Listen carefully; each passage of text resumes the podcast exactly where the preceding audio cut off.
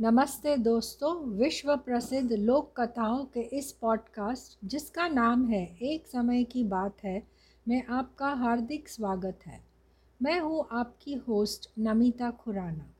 तो चलिए शुरू करते हैं शेख चिली के कारनामे की एक और मशहूर कहानी, जिसका नाम है, शेख चिली और मरियल घोड़ी।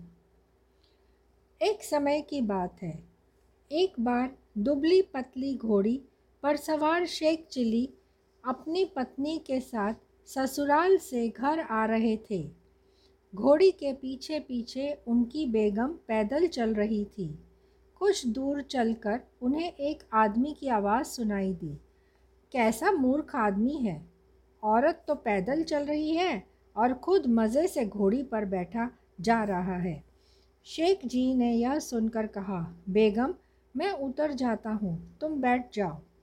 बेगम साहिबा पैदल चलने के कारण थक गई थी। सो झट से घोड़ी पर बैठ गई। अब शेख जी पैदल चल रहे थे।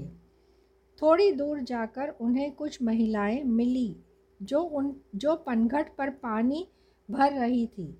उन्होंने शेख जी को देखकर कहा, कैसा मूर्ख आदमी है, जो खुद तो पैदल चल रहा है और औरत को घोड़ी पर बिठा रखा है।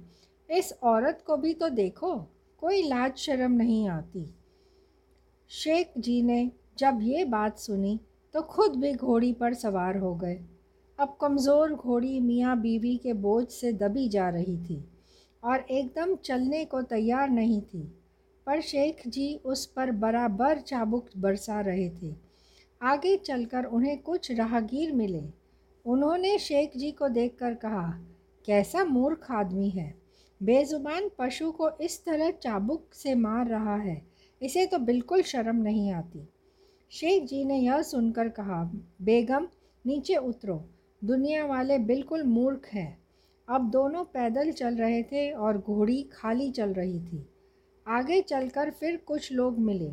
उन्होंने शेख जी को देखकर कहा, कैसा मूर्ख है कि पैदल चला जा रहा है और अपनी बेगम को भी पैदल चला रहा है। जबकि एक इतनी अच्छी घोड़ी साथ में है। शेख जी यह सुनकर एकदम भड़क गए और घोड़ी को गिराकर उसके पाँव बांधकर कंधे पर उठाकर चल दिए। थोड़ी दूर पर कुछ और लोग मिले और शेख जी को देखकर तालियाँ बजाने लगे। मूर्ख है मूर्ख है। शेख जी को बड़ा गुस्सा आया।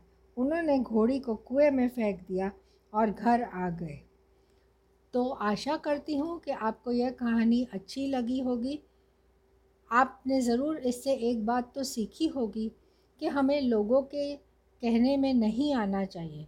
हमें जो ठीक लगता है वही करना चाहिए। लोग तो सलाह देते ही रहेंगे। फिर मिलेंगे एक नई मज़ेदार कहानी के साथ। Happy listening